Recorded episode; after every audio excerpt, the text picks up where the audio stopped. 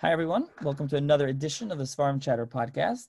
Today's episode, we're going to be joined by, joined by Professor Sara Reguer, who's the chair of uh, Judaic Studies at Brooklyn College. And we'll be discussing um, mainly her book about uh, entitled My Father's Journey, a memoir of lost worlds of Jewish Lithuania, published by Academic Studies Press. Um, this is about her father and her illustrious grandfather as well, Simcha Zelig Rieger. It's his yahrzeit today as we're recording this on Gimel Mar Cheshvan. So thank you very much for joining me. My pleasure, I hope. okay, so why don't you start off just uh, tell the listeners uh, a brief, you know, background about yourself. Me? Yeah, about um, yourself. Okay. Um, born in Brooklyn, raised in a combination of New York and Montreal, then back to Washington Heights. Um, had the um, whether either zchut or misfortune of being the daughter of a professor at Yeshiva University and living in the same neighborhood. And um, on a certain level, you could say the same thing about being the granddaughter of my grandfather, because um, there were times when I went on introduction dates where the men were dating my grandfather and not me. Um, I, I went to Ramaz School, uh, graduated the high school there. Um, City College, uh, Yeshiva University Teachers Institute for Women at the same time, even though that was illegal. Went off to Machon Gold in Israel for half a year. Uh, came back, studied for my Bechinot Gemer, got my teacher's degree because in those days, every young woman had to have a teacher's degree just in case, because God forbid you should actually have a career.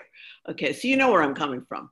Um, went to CCNY and graduated with honors. Uh, then I had a dilemma uh, because I applied to law school, medical school, and graduate school and couldn't decide which one to go to. So my older brother convinced me, because he was in law school too, and we could share books, that I should go to NYU Law School. I hated it. I dropped out after the first semester, and the dean there called me in to berate me. We finally let women into law school, and you're dropping out. And I said, Yeah, I'll come back to you when I have my other degree. So uh, then the decision had to be medical school or graduate school. So uh, what happened was my father, very smart, because he wanted me to follow in his steps, um, got me um, a part-time job to fill in for a teacher at Yeshiva University High School for girls who had been hit by a bus and they needed someone to teach their English classes for the high school. So I went down, I said, figured, okay, I'll make up my mind. Went down, gave my first class, came home. My father was waiting for me and he said, well, I said, I'm going to grad school, I'll become a professor. So he won. So I went to Columbia Graduate School. My combination was Middle East history and Jewish history.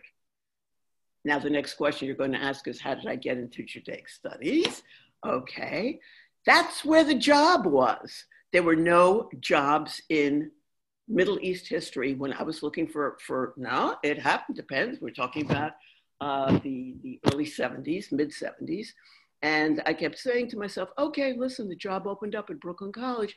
I'll take it temporarily. And then when something opens up in my field, I'll switch over. That was 45 years ago. Oh, and uh, as a result of that, my fields of interest in terms of research and teaching obviously changed. They morphed. So I do courses on Middle Eastern and Sephardic Jews. I do courses on the Jewish woman. I do courses on Jewish diaspora, Jews of Italy. Um, and my latest one was Economic History of the Jews. And of course, my course on Israel. Okay, so that's where I managed it. So that's me. Okay, great. Yes. Where so, do we go now? so I was gonna I, just to, to, finish up on this thing before we get into the book we're gonna discuss. I did read your book on the Jews of Italy, which I enjoyed a lot as well. Is that like a crossover to mix like a little? They're not Middle Eastern, but they're like Sephardi kind of. They're Italian. The little, where does the Italy come in? Oh, I can't hear you. My husband is an Italian Jew. Oh wow, that's right, and that was an eye opener for me because we usually teach Italy kind of at a side, as a side where we mentioned, yeah, so and so went through there. We got poetry from here, Renaissance, yeah, and we got some some some uh, some good stuff from there. But nobody really focused on it until I started learning all about the detailed things that the Italian Jews did and got fascinated. And therefore, the book and the course. Wow. Yeah.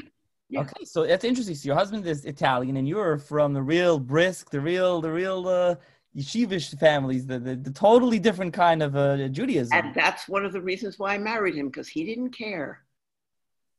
Okay? yeah, right. What we said before. Right, right. So, so let's start off about that. We're here to talk about your grandfather and the book that you published, but your father's memoir. So, many listeners of this podcast, I think, will be familiar with your famous grandfather, of course, of Simcha Zelig, who was the Dayan and the Av Bet Din, I think, right in Brisk. Av Bet Din, right. Av Bet Din. So I'm just curious. So when you when you grew up, I mean, I think you you were born after he was nifter. You were. Oh yeah. Right. so you killed, weren't. He was killed in 1942. Right. So you weren't. Did you? But so but you grew up knowing that your grandfather was the famous. Like you grew up. Of course. My father would never let us forget that. But it wasn't just my father, it was everybody else also. Ooh, what's going to be with her? We never know what the brains, you know, where the brains are going to go. Yeah. Uh huh. So maybe, so I said people know of him, but maybe like a, there hasn't really been a, a biography or history written. So just to give a little bit of a background on your grandfather and then your father as well. Oh, I didn't expect that. Okay, my uh, grandfather was born in uh, Jewish Lithuania uh, to a very poor family. Uh, his father was a uh, Malamed, um, and his mother, from what I understand, was was quite a quite a personality. Um, the uh, main thing for him was that he got um, found, so to speak, uh, by these traveling men that traveled around for the different yeshivas. And as a result of that, he ended up in Volozhin Yeshiva. And uh, one of the most Oh, I can't hear you again. Can't hear me? No, now I can. Now I can. Is it your end or my end? I don't know. Now it's good. Okay. Um, the, one of the most wonderful things that happened to him was meeting Reb Chaim um, Soloveitchik, because even though Reb Chaim was so much older than he was, it became a friendship that was indescribable. My father said, "You just had to see the two men together. It was it was love on, on, the, on the most wonderful, wonderful level that you could possibly have.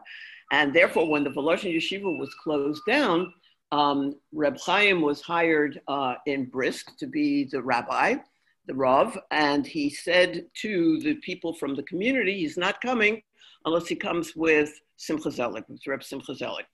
Um, it wasn't just because of the great affection that they had for each other. But it was also that Soloveitchiks are known for not making um, halachic decisions. And uh, therefore, he needed somebody like my grandfather who could actually sit there and make the halachic decisions. So they moved into the same house that was owned by the community. And the Soloveitchiks lived in the ground floor, and my grandfather and the family lived in the upper floor. So whenever anybody came in that had to do with rabbinic things, those are the things that Rav Soloveitchik did with, dealt with. And whenever it had to be a halachic thing, he pointed upstairs. he said upstairs. yeah. I've heard that that's the split. So, so if there was a halacha question, you went to Simcha Zelig. Like you didn't go to Reb Chaim. Is that how it worked? Reb Chaim didn't paskin anything. Very, very, very few things. The the um, story in both of our families is that a Soloveitchik can wake up one morning and, and decide one way and convince everybody. And then he can wake up the next morning and decide in the opposite direction and convince everybody of that. So it's a joke, but it's not at the same time. I think it really, really hits home. So that's the role that my grandfather had. He was the Rosh Av Bet Din, and you asked about um, why he didn't write. The halachic decisions were made, but when the Nazis came in, the entire archive of Brest-Litovsk was destroyed. So there were no records that were left, or very few records that were left of the halachic decisions that were made, unless it was in a letter that was written to somebody outside of Brisk, and that that community kept the letter. So, do we have like a lot of writings today from him? Do you still have writings and letters from your grandfather? The stuff that I had was all the private things that I printed in the book, that I translated and printed in the book. Uh, the um, uh, other uh, uh, halachic decisions that there are are, as I said, in a variety of other books. Uh, my father tried to collect them and put them together, um, but there's practically nothing. It was mostly oral memories of these types of things, of halachic decisions. Right. So you're saying there aren't really any more writings, really? No, not that I know of. Uh, I know that periodically something weird comes out of the woodwork, like a decision that he wrote that I saw um, that was being auctioned off in Lakewood or somewhere, uh, where he, recently, uh, where he made the decision and it went to Israel. It went to mandate Palestine uh, that had to do with a divorce of a woman. Now, that brings me into what we know he was working on at about the time that he was killed, and that was Agunot. And the reason for this, I'm, I'm, I'm, I'm guessing, but my father would never commit himself, but I think my guess as an adult is correct. He was trying to get his daughter out of a very unhappy marriage yeah, you referenced that in the book. Do you want to? Was you? Did you did you have anything to do with your your cousin? Was that why you right? He was just nifter recently, right? Yeah, he he retired a, a long a while ago. He was he moved to Israel. Yeah, Chaim Ber and I kept in touch. You know, Rabbi Gulevsky every once in a while. But there's such an age difference between us, and we are such different generations in terms of approaches to life that I'm much closer to his children than I was to him. His children live in, in, in America or in Israel? Uh, three of them live in Israel, and one of them lives in uh, Chicago. Mm-hmm. Yeah. Are there any other? I'm just curious. Like, are there any other besides for your part of the family and the Gulevskis? Are there other Riegers or no? Uh, I had two brothers, but uh, I wouldn't consider them in the realm of the Riegers. I'm Riegers. Hamevin Yavin, okay? Yeah. I, why? I'm just. Why is it? It's spelled. It looks like Rigur. Is that? Yeah. It's the spelling of the name is one of those ways. It's not really a name. Uh, as I say in the book, we got the name because it was a period of the chappers of the Chotfim, the catchers that were coming through Eastern Europe, and that means that the Russian army would have taken all of the Jewish boys uh, above the age of 12, put them into the army, use them as soldiers, but also, of course, we're going to work on them to convert them to Christianity. And the only boys that were exempted from this draft were only sons. At least they were nice enough about that, you know, only sons. So my great grandfather was, according to the family story, sitting there with three, his three sons. The Chappers came and um, off the top of his head, my great grandfather said, No, no, no, only this one is my son. Uh, the other two are, are uh, relatives that are visiting from other cities. So the Russian said, So what's this one's name? And he came out with this Rier, which didn't mean anything. So in Polish, it's spelled R Y I E R or something like that. And my oldest uncle, my father's oldest brother, when he joined the American Army, that has his own story. He tried to Americanize it or anglicize it, and he spelled it R E G U E R. That's how we got it. Yeah. But is pronounced Rieger, right? Rieger, right? Because in Polish, it's it's a sound that's kind of in between. Rieger. Yeah. Hmm. So jump back to your grandfather a second. I, I think I mentioned so I mentioned. So today is his yahrzeit where we're recording this in Gim, Gimel Cheshvan. So I, I, mentioned to you before we started recording that I saw online it said Dalid. So what's the date difference and also how he was killed, right? Okay. The um, when the Nazis took over Brest-Litovsk, they uh, forced all of the Jews that didn't get out of there on time um, into into a ghetto, and um, they treated them the way they treated all Jews that were in ghettos. And at one point, uh, 1942, this is a year and a half after they uh, took over and broke their contract with Stalin, um, that uh, they made the younger men go out and dig trenches outside Brest-Litovsk. And uh, on Gimel um, Mar Cheshvan, they marched all the men out, shot them dead. And the following day on Dalid, they marched out all the women and the girls and they shot them dead. And then they just covered up the, uh, the graves. We found out about the dates because obviously some people pretended to be shot And after the Nazis moved away, they crawled out into the woods and they survived. So that as the war came to an end and people started coming over to America, my father started getting these letters of edut, of, of, of I was there, I saw this and this happen, and this is, this is, the, so that's how came. And on the two days, my father used to sit for two days straight doing what the Briskers do for yahrzeits.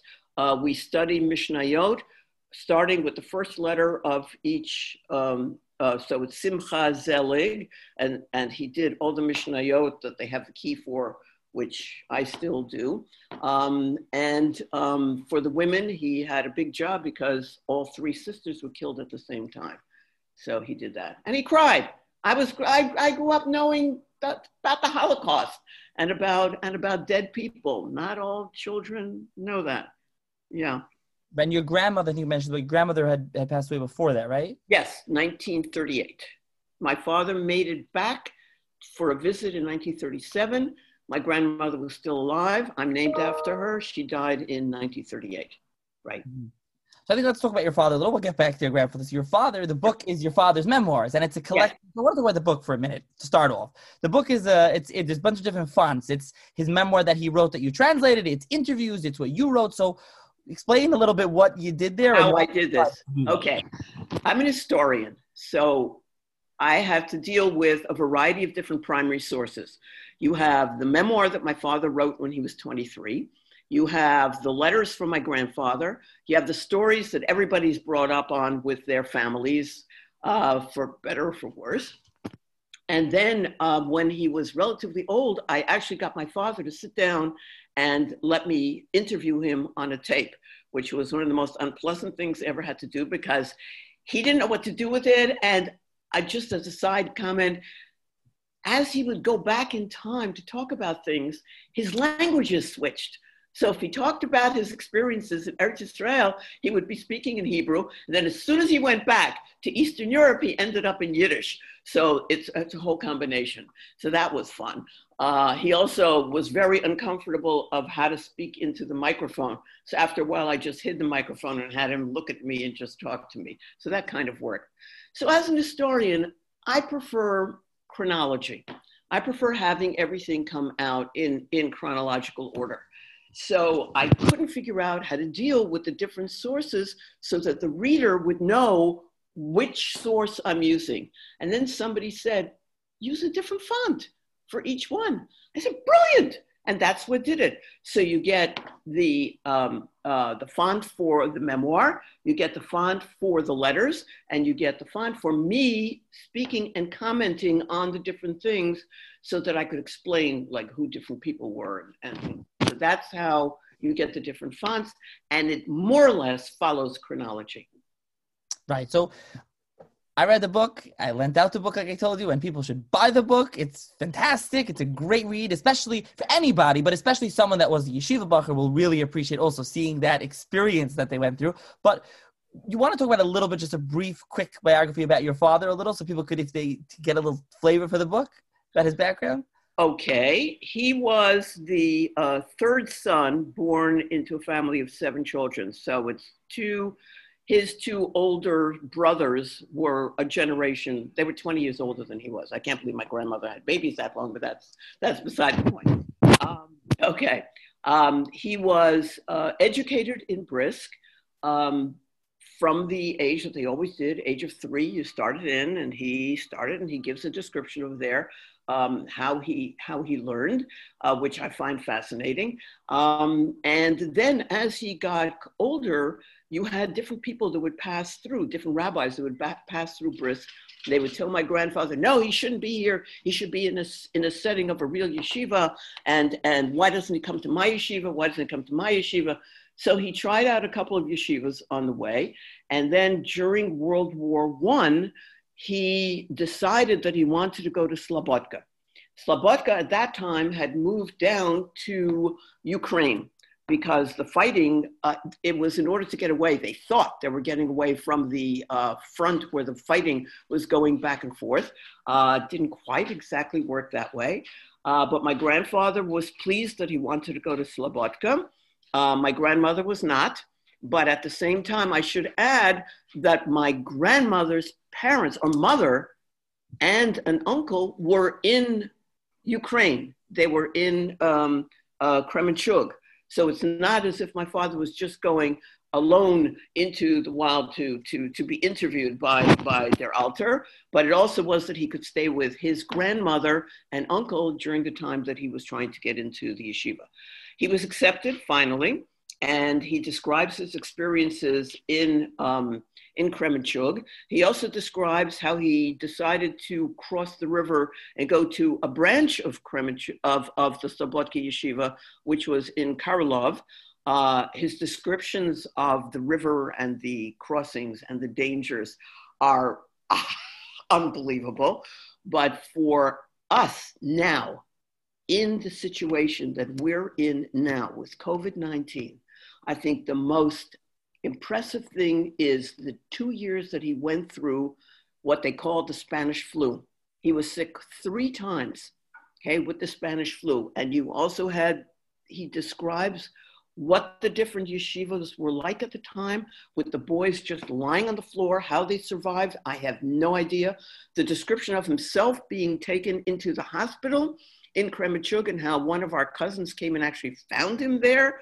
Uh, I'm not going to spoil it. Read it.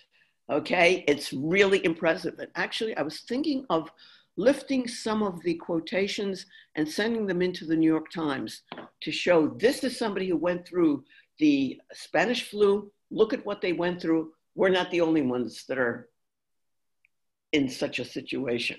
Yeah. Did he ever, when you were growing up, and not forget the book, did he ever talk about the, these stories with the with the pandemics at all? Like, oh, of course. He said, "Oh, this was a time when I almost died, and this is the time that I thought I was shot at." Um, and and we sat there. We're little kids. We cried. It was terrible.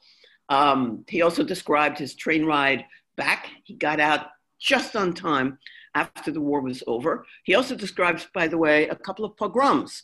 So it was Ukraine was not the best place to be uh, at the time because you had not just the civil war between the whites and the reds. And for those of you who don't know your history of the Bolshevik Revolution, look up some background material for it. They also had the pogrom that took place because the Ukrainians were also trying to be independent. So you had all these soldiers coming in and out. And of course, they ended up shooting at the Jews too. So you had wonderful experiences with that. But he survived. Yeah. So I want to ask you, how old was he? And so why did your grandparents let him go into this war zone? They thought as well, they didn't know because up in up in in um, in Lithuania, in Jewish Lithuania, because it's larger than Lithuania, it's it's it's Belarus, Lithuania, and and and and Poland. You had the fighting that was going on there. You had the armies that were going back and forth over there, and you also had pogroms, and you also so there was really no place that was safe uh, from the from the, the, during the First World War. We always connect with the Second World War. I'm I'm a World War One person. Actually, I'm just publishing a book now. It's coming out in two weeks. World War One and post World War One with with um, it's called Churchill and the shaping of the Middle East. Everybody heard of Winston Churchill. Everybody heard of the Middle East. So it's actually, that's my uh, scholarship background is that part and mandate Palestine. So yeah, no place was safe. And then when the fighting stopped, everybody started to come home, started to come back to, uh, uh, to Europe, to Eastern Europe. Um, and my father ended up going back to Brisk, but he also ended up going with the Slobodka Yeshiva. Okay, so, and the letters were very few and far between. And what people did is they sent messages, oral messages. If you go through such and such, please give my regards to this one. Tell them I'm alive, you know, that kind of thing, which is historically very Jewish. That's the way people used to keep in touch through the millennia. Yeah. The travelers yeah. that went, yeah. so he ended up in um, back in, in Slobodka, and um, but life for him was different because it's the period of the Haskalah, and you couldn't hide your, you couldn't do the ostrich act. Everybody knew, and books were coming out in Hebrew, and if you had Hebrew, you were able to to be exposed to the different ideas of the 20th century, early 20th century. And uh, once you started reading those books, you had to react to them or you hid from them. And as I describe in the book, there were spies in the yeshivas and people mustered on him, to use the Yiddish uh, expression. And um, it ended up politely with the request on the part of Harav Finkel, I think you should leave. I think you should go back. He didn't say it that way. I said, he thinks you should go back to your father. And my father took the hint and he knew that uh, at that point it, it, it wasn't going to work. How old was he at that time? 19, must have been 1921. So if he was born in 1903, figure it out. Okay. so he came back to Brisk and um, had to figure out what he wanted to do. And at that point, post World War One, you had the Tachkemoni schools coming into existence.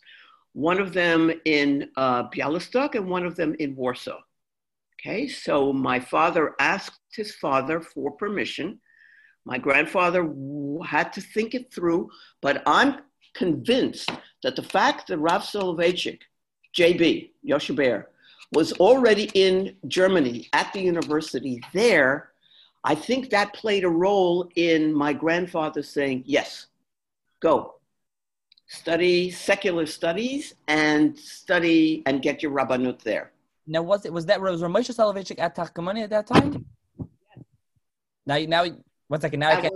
Oh, one of the reasons why my father never spoke to him again. Your father didn't have any, didn't have any. When, he went. He went to the Bialystok one, which is, um, which was under the Meitcheter Ilui's leadership. Okay, Rav Polyachik, whose descendants called themselves Polachek, and he went purposely to the one in Bialystok because of of the Meitcheter Ilui. Meitcheter Ilui in 1922 was brought over was brought over to the United States uh, to become part of Yeshiva University, which was just going through what it was going through in terms of its development. So my father said, "Okay, let me go to the one in in Warsaw instead."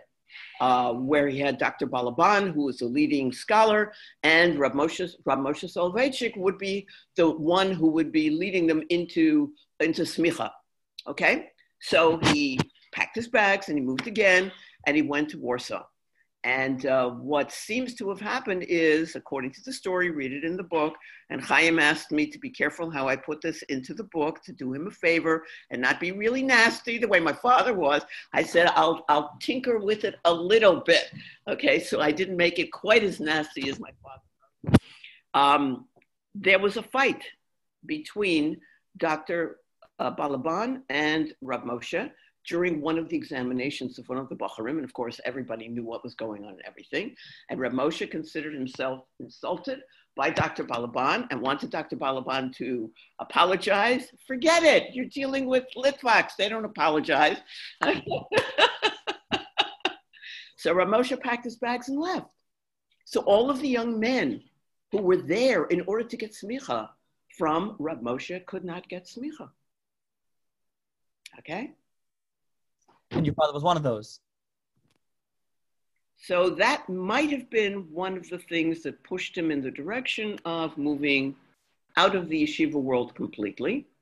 And he became a, an active Zionist and um, was lucky enough to be able to get one of the few um, visas that was given out by the British to the Jewish Agency um, to uh, go to Israel, mandate Palestine.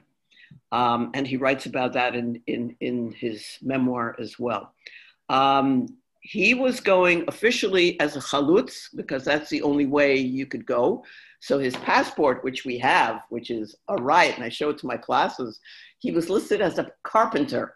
That he was going. My father couldn't even bang one nail into his right. Uh, so he went under that, but he was actually going to go to Hebrew University. Hebrew University was founded in 1925. My father went in 1926, and he was there until 1929. told us that he was starving and that that's why when he finally got his Palestinian papers, which are British papers, he went to the American embassy, and because he was not Eastern European with his documents, he was British, they gave him the visa to America. Smart man, okay? Mm-hmm. Because you had all of these anti Eastern European and he came over and he got his the my his brother, my uncle, bought him the ticket, and he came over here. He spent the rest of his life in the United States. Why did he Why did he decide to come to? Why didn't he stay in Eretz Israel? Why did he leave? He claimed he had no money and no food, and he really was um, desperate, and felt that he would have a better chance in the United States and at Yeshiva University. And you're asking about documents. One of my friends found a document that my, or at least proof that my grandfather had written to one of the rabbis in Jerusalem to write to Yeshiva University about my father, right, like that. Yeah, you know, but that's, that was the way, like, it still works that way. Yeah. Who you know. Yeah. So did your father, like, learn at Yeshiva University? No, he became just he started, got a job there. How did that work out when he got went to Say YU? that again. When your father went to YU, he went to YU as as he learned there. He studied there, or he went there. No, he went as a student because Doctor uh, because the Major Ilui was here at the time, so he was coming over in order to get the degree. He got when he came over here. Um, Salo Baron was teaching at Columbia University, and he took the documents that my father brought from Hebrew University, evaluated them, gave them over to Yeshiva, to Yeshiva University so that he was accepted already as a junior, as a junior in Yeshiva University. Okay, and then he only had to do the two years. At, then again, he was taken under the wing of the Teachers Institute for Men, Dr. Churgin, Pinchas Churgin, who encouraged him to go for his doctorate. Without this kind of encouragement, he probably wouldn't have so much work. But he says, listen, you know all these Musar books. Why don't you just take a Musar book and write in your, your, your dissertation analyzing all of the stuff of where the material came from? And that's what my father did. Which one? What did he write on? Ugh, I wrote it in the thing. Hold on.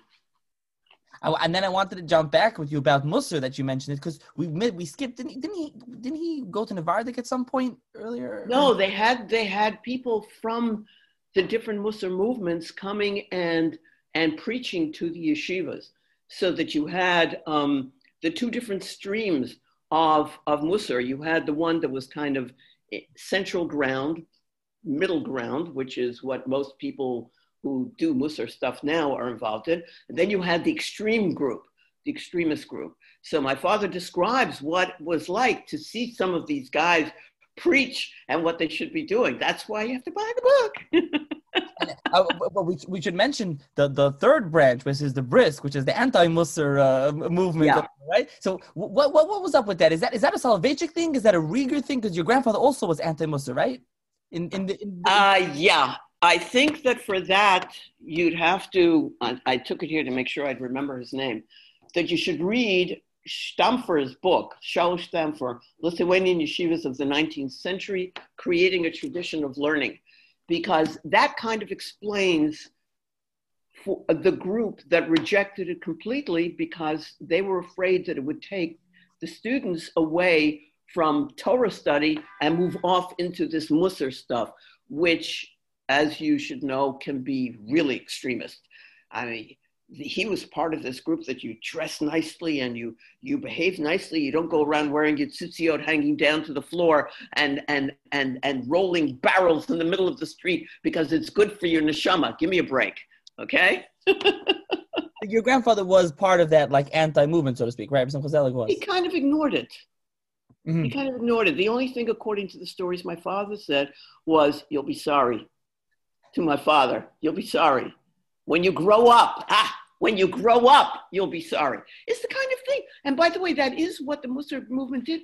They didn't get the uh, uh, older generation to be that involved in it, the rabbis and things. They moved more very smartly and wisely into the realm of the students themselves, you can, I mean, the influence on, on adolescents, it makes perfectly good sense.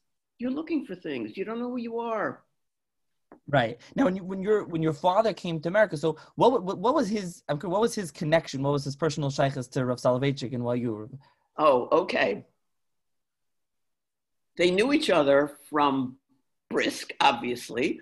Uh, the Rav moved off in his direction, and um, um, by the way, my grandfather wrote a letter to the Boston Jewish community, which Chaim was supposed to give me, and he never did um, writing why they should accept the Rav as their rabbi.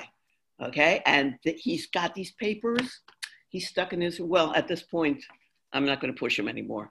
Uh, he's doing his own thing. He's yeah, uh, and yes, we are very good friends, Chaim and I. Okay, because you asked that in one of the the questions over there. Um, so what the connection was mainly when the Rav would come from Boston to YU and give their his classes. So he and my father used to meet in the hallway and they would stand and talk. I met him when I was four years old, a scary man with those eyes, very scary man, the Soloveitchik eyes. Um, and then as I got older, I would meet up with the Rav periodically, but my father kept in touch with him uh, constantly. Um, but one thing I'm, i should add, because it's not in this book, because uh, you're talking about Soloveitchik connections and making decisions. Uh, when my mother died in 1979, um, I had a long discussion with my father, and we decided that I'm going to be saying Kaddish for my mother. Uh, I'm a child. Neutral word, child. Okay, English has a neutral word. Um, I had fights. I had, you, I, you don't want to know what happened to me in the various shuls that I went through around New York. But when I went to Boston and I came into the Rav Shul, um, I told the Shamish right away, don't faint. I'm going to be saying Kaddish. I'm the only woman here. Oh, I'll get somebody to say it with you. I said, please don't. So he went immediately right over to the Rav, came back and said, it's okay. You can say it. We'll, also, you'll answer. We'll all answer and Kahave. And I went up afterwards to talk with him, we chatted a bit. It was actually the last time uh, I saw him uh, well and himself instead of when he started to get sick. And I thanked him for, for backing my decision. He says, no, no, no, it's, you're absolutely right, and your father was right. And I said, Dr. Soloveitchik, I'm going to write about it. He says, That's okay, you can quote me. So I did. I wrote about it, but not in that book. I have it in my book called Opinionated uh, the worldview of a Jewish woman. So yeah, that's sometimes they can make decisions. and that was, is that that's the book that you that was your columns in the Jewish Press, right? Yeah, yeah. But I also included in there the article that I wrote um, that made me famous. I couldn't believe it. 1980, I became famous for my article that I published on Kaddish from the wrong side of the Mechitza. Where was I that published? It was published in. Um, Susannah Heschel's book on Jewish feminism, which is why most Frummies wouldn't have read it. Okay? it came about because Susannah was actually talking to me in my house about um, my course on the Jewish woman that I teach at Yeshiva University. And I looked at my watch and I said, Susannah, you can stay here and wait for me to come back, or we can say goodbye now. She says, Where are you going? I said, I'm going to shul. I have to say Kaddish for my mother. I will be here. So she published it, and it's been picked up even by the Gentiles. This, this one article, it appears in all of the religious uh, things that are put out by America, religion in America. Okay. Interesting. Did you say Kaddish for your father also? Of course. So I'm just confirming. Of course. I even said it for my brother who didn't deserve it, but none of his kids would have said it, so I said it for him. But only for the month. I did not do it for the year. How many brothers? How many siblings did you have? I have two brothers. I'm in the middle. And so you said one, your brothers are alive, is not alive? No, the older brother died. That's why I said Kaddish for him. My younger brother uh, lives in Israel and has his own life. uh-huh. Do you, so, so did your father, now that's, that's Rav Soloveitchik in, in, in, in, from what you, but did you, did you, what was your father's connection? Did he have any connection to, I guess I should even back this up. You go back this up. What was you? You mentioned your grandfather, your grandfather connection to Reb Chaim. So was that always like that? Even in Brisk, he always had such. Oh a- yes, absolutely. And every time my father's uh, came home from wherever he was coming, he had to have a farherim uh, by by Reb Chaim uh, to check up and make sure that he's actually learning the stuff that he that he's supposed to be learning and doing well. And um, uh, at wait a second, let me just count. Out. Yeah, 1916, Reb Chaim was at my father's um, uh, my father's bar mitzvah, and uh, gave in those days when you gave your drasha your bar mitzvah drasha, you didn't just speak and everybody was very quiet and listened. It was a give and take back and forth where they really tried to kill you. Okay. And he very proudly wrote in his memoir that he, he stood his ground even with, with Reb Chaim. So that was, at yeah. And he loved him. He, he was, he was like another grandfather. Yeah. He must have been a very personable man. yeah. yeah. Now, yeah. what was your grandfather Simcha Zelig's connection to the Brisker Rav, Zev Soloveitchik, his son? Ah, so after the um, after Reb Chaim died, not in Brisk, but this was during the war, um, and everybody came back to uh, to Brisk. Um, the community came and actually asked my grandfather to be not just a Rosh Bet Din, but also to be the rabbi of the community. And my grandmother, according to my father, was so excited. This would be wonderful. This would be great. Because she was also thinking in terms of, of earning a living.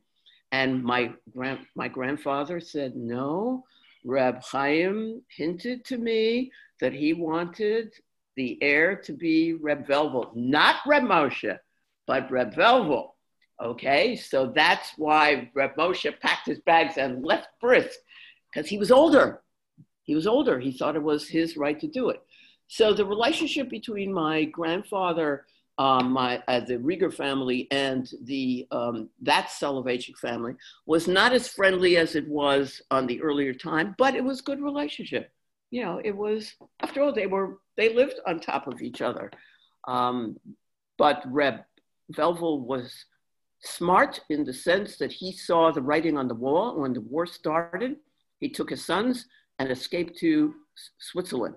And from Switzerland, he ended up going to Eretz Israel. So, what was your father's connection then to the ones in Eretz Israel? Did he have anything to do with um, Rab Beryl, the mayor just, of Just everyone, when they had weddings or something like that, when there was a simcha, my father would usually be invited. And uh, depending on where it was, he would go or he wouldn't go. He brought, dragged me along to a couple of them as well because I was single. Yeah. Okay. Do you have any connection to any of them now? No, not now. You never. Um, no, the only, the only, um, and even with with um, the Chicago Soloveitchiks, I I really have nothing to do with them. Mm. Right. It's a different generation, different world. Well, Rab David is, is still uh, still alive. He's still he's the only one left, I think, right? Yeah. In yeah. that generation. Yeah, Yeah. so he, uh, the yeshiva world, everybody knows of them still. The yeshiva and the svarim today, Urim, it's very, uh, very famous. So, was your grandfather was Zelig? Was he? Someone asked me this. I was curious. I don't know. At that time, everybody was there was a lot of Aguda, Mizrahi going on. Was no he, parties, no political parties, non-affiliated, non-affiliated, and he didn't say independent. Anything. He was independent. Yeah. So what was his? What were some famous uh, psakim? You mentioned that Gunas. I think also. Oh, you guys know this better than I do. But but doesn't he have? You know, is there a famous one about the fridge, right? That's of course, of course. Yeah. And then somebody tried to make it uh, into a different psak halacha that it had to do with the light in the fridge. No, it had to do with using the fridge. My grandfather, uh, he must have been amazing. He didn't read the science books, but he called on people who knew science to come in and explain to him how does electricity work? How does, yeah. And just the fact that he did this kind of thing and put the whole thing together, he memorized the entire, he knew the whole Talmud. He, he was, we use computers to do all the different things. His brain was a computer. Okay, so he put all of the different things together. He worked on um, um, sturgeon, whether sturgeon is kosher, or whether sturgeon wasn't kosher. Um, he worked on, I mean, he also gave some funny uh, uh, ones. I mean, there's a famous story that everybody Brisk knew about where you had this billy goat that was very dangerous and kept knocking people down. It was dangerous for children and kept breaking into people's kitchens and eating the stuff. But he was a Bechor. So you can't kill a Bechor. Yeah, a Bechor has to go, right. So they came and they said, Rav Simcha what are we going to do? He's, he's dangerous. And my grandfather, with his, my mother, my father used to imitate him. He can have an accident. So he doesn't say go out and do something to he can have an accident. So the whole town went out and chased his goat until he fell off the roof and the shochet was right there and yeah. Wow. So your father used to imitate your grandfather. He used to talk uh, a little bit, yeah. My grandfather was very tall, according to my father. Uh, well over for brisk, five eight, five nine, maybe even five ten, and the whole Rieger family took after my grandmother, and everybody was short. Okay, so nobody nobody inherited that. And by the way, just as a comment, just because you have a genius doesn't mean there are going to be genius descendants. So just keep that in mind for all of you, that we should all know that. You can inherit bits and pieces of his specialties, but nobody of the descendants comes anywhere near what my grandfather was. I mean, that's what they say. Also, people in Yeshiva, I should throw in, I mean, everyone knows this, I assume, listening, most people, that he's he's quoted in Reb Chaim, Reb Chazalik, he is quoted. So you have his stuff in there. And, and I said to you, they, they published from Reb Chaim about a year and a half ago. They called it the Tugbuch, the new Kisvei Reb Chaim. There is a, in the back, from your grandfather in there also. Right, right. Where's that from, that piece? Do you know where that one's from? Um, I'm not sure. I know that I have all the stuff on the on my shelves over there. I'm not going to get up and start and start looking. But the the man who I asked you whether you knew him or not, I'm not going to say his name because he's he already got a notice that this was going to be taking place. Okay, so he's on your list somewhere. Um, um, uh, he published and he keeps me uh, posted on things that have been coming out in other people's books as kind of asides. Okay, so I know that, that, that people have been collecting those things. And by the way, you asked why I published it in English, because I was advised that the market was bigger in English than it would have been in Hebrew. So there you got it. And no, I think I was gonna say I think that's right, but I think if you if you would publish in Hebrew one day, I think there would be a market for that also, though. Okay, and also remember that I look at his memoir, my father's memoir, as a piece of history for everybody. And it's not just yeshiva guys that are buying this thing. You asked me if I've had emails. I've had emails from all over very interesting people who are not even necessarily Jewish that are using this as a World War One memoir in classes in various things that, that, that they're working on. So that's partly why I did it that way. Absolutely, it's fascinating. Would would you ever consider publishing the, the, the memoir in the original, or no? It's published in English and that's it. Um, I was waiting to be um, contacted by an Israeli press. It hasn't happened yet. Sure, it can come out in Hebrew. The memoir is reads beautifully. I only have a couple of pages that the Academic Studies Press agreed to put in. You know, the facsimile that you have over there. Right yeah. Right. No and, and yeah it's a, it's an absolutely fascinating book. So would you ever consider yourself or someone else for someone should, is there a, should someone write a biography on your grandfather or this is the book this book obviously has tons of information about him like i don't know where they would get the material from. Right. Yeah that's part of because it's mostly oral uh, um, memories um, or some things that people wrote down. By the way i've been asked to to translate the book into russian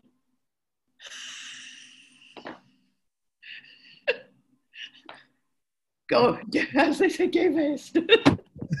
That's very interesting. I haven't decided yet whether yes or no. I'm, I'm just thinking about it. It just happened a couple of weeks ago. I mean, do, do you know Russian? No. No, no, no. This is Academic Studies Press has a major branch that they deal with books in Russian that are geared towards the Russian speaking Russians in Russia okay, the Jews and the ones that are here in this country that are more comfortable with Russian than with English.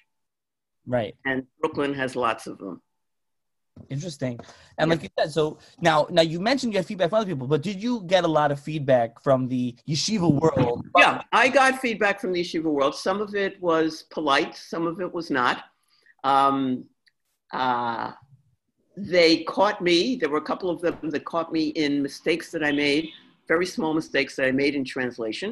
And since I'm not uh, that adept in in in in uh, Talmud studies, I made a couple of boo and I saved all of them, answered each of them, thank you. Okay, one of them who was very impolite, I said, Did you at least get something out of the rest of the book instead of just trying to find something that I made? It was, oh, I got back this huge apology. Okay, but yes, they, they sent in. Some people actually identified some of the people that I had written over there that I didn't know what their last names were. So that was really good yeah, that I was able to do that. Is this something you would correct those mistakes and add in those names in a new edition? Yes, I have a folder with all of the stuff that if it ever comes out in the second edition, I'll be able to add those things to it and make the corrections as well. Right. Right. I think I, I noticed one of them when I was reading the book, but I but I like I said, it definitely like you said, the the the book definitely that's not the point. The book was fascinating, made a real impression. It was just a, a, a fabulous book. Like I said, and, and being someone that you mentioned, I forgot about Reb Shlomo Hyman was people know him from from Torah Vodaas. He was your father's chavrusa. What's the story with that? Well, he was my father's teacher. Um, and when we came over, when he came over to the United States, I remember him. I remember as a kid because every Purim we would go down with Shalach Manas and I would be Farheret, all right, again, all right, with Rab. He married my cousin. He married my father's cousin, yes. My father's, um, she was not from Reb Simcha Zelig's side, she was from my mother's side, but she made two wonderful marriages, as I write in the book, through this so-called yichus, which wasn't really yichus because it was through marriage, um, so she married her Rav Hyman and came over here. This is my cousin Fagel. And after Reb Hyman died, I think I was still pretty small when he died, uh, she made a second marriage of Rav Unterman, uh, chief rabbi of Tel Aviv. So she did pretty well. And as I write in the book, when I went to visit her, uh, when I went uh, to Machon Gold, I had to go visit all of these people. Oh my God. One of the worst experiences of my life was going to visit Harav Shach, my father, what the, you have to go and give regards to all of these different people. Okay, so I had to go and, and, and give regards to Rav Shach. A what woman, happened? So what happened? 19 years old, okay, single, all right? I dressed properly. I wore my long sleeves. I wore a skirt that was very tzniustic. I went and I rang the bell in Bnei Brak this young man opens the door, looks at me and says, Yeah, Ken. said, I'm here to see Harav Shach. Bati Levaker, it's Harav Shach. Miat. It's, it's the attitude, you know, that really turned me off. You know, all my feminist things came out at that point. So, because I usually didn't, don't, even down today, I very rarely tell people what my, you know, about my grandfather unless there's a point to doing it. So I said that I'm bringing regards. I am the granddaughter of, and let me in right now and fix your attitude. so I went in and I had to sit with this man. And he gave me a fire heron also. And what are you doing? And what are you interested in? He says, What do you mean? Aren't you here to get married? To meet somebody that I should introduce you to? I said, No. He says, Why not? You're older than 16. And I said, because I want to be somebody and do something with my life. You sound like your father. okay? I said, thank you for the compliment. And I started to get up. He says, no, I'm not finished. He made me sit there for a good half an hour. Yeah. So he was, he was kind of impressed that one of my teachers was Nechama Leibowitz. He was impressed with what I was learning in her class. So at least he knew about her. Scary man, scary, scary man. What did you meet? Did you meet any of the Baron Leib Steinman or any of the other ones? Any anyone else? Yeah, I went to visit him as well. You know, but that was not as nasty. Yeah. Well, he was different personality. Yeah, different personality. Oh, he was he was he was a tzaddik. Yeah, yeah.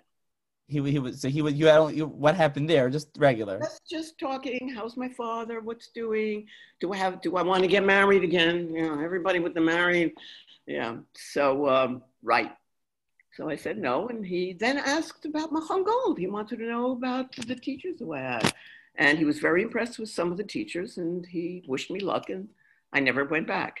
I never went back to either of them. No way. Any other ones that you went to, or no? Oh, no. well, Rav Meltzer had already died, but I didn't meet his his uh, one of his sons. Um, so I went to the yeshiva to visit the yeshiva in Rehovot. Yeah, that was interesting, and I met some of the Rosh yeshiva there who just told me about my grandfather. They, you know, they weren't interested in the in any of the other things. Um, but that's it. I live in a different world. Right. I live in a different world. I live in modern Orthodoxy, and and uh, I'm always surprised when the YU students know who my grandfather was. Well, because they know they don't know the brisk Torah. I think that's all the. Yeah. yeah. Well, I forgot to ask one more, but obviously famous one. Did your father ever, was Baruch Ber ever talked about Baruch Ber Leibowitz or? They never talked about him because he was the big uh, talmid Reb Chaim. That was never discussed. Maybe he did, and I just don't remember. Nothing that you remember, you're saying? No, nothing that I remember. And we've been talking for an hour.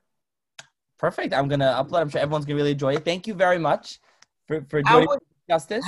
How do people get to see it? They get onto your so Yeah. So they're not going to see it. I'm going to upload it as an audio. It's going to be, I'm going to send you an email. It's going to be, so it's going to be, it goes to podcast and it'll be on every podcast. I don't know if you're familiar with podcast platforms. Oh, so, it's only, uh, oh, so you won't see me. Why did I bother getting my hair cut? yeah, it'll be.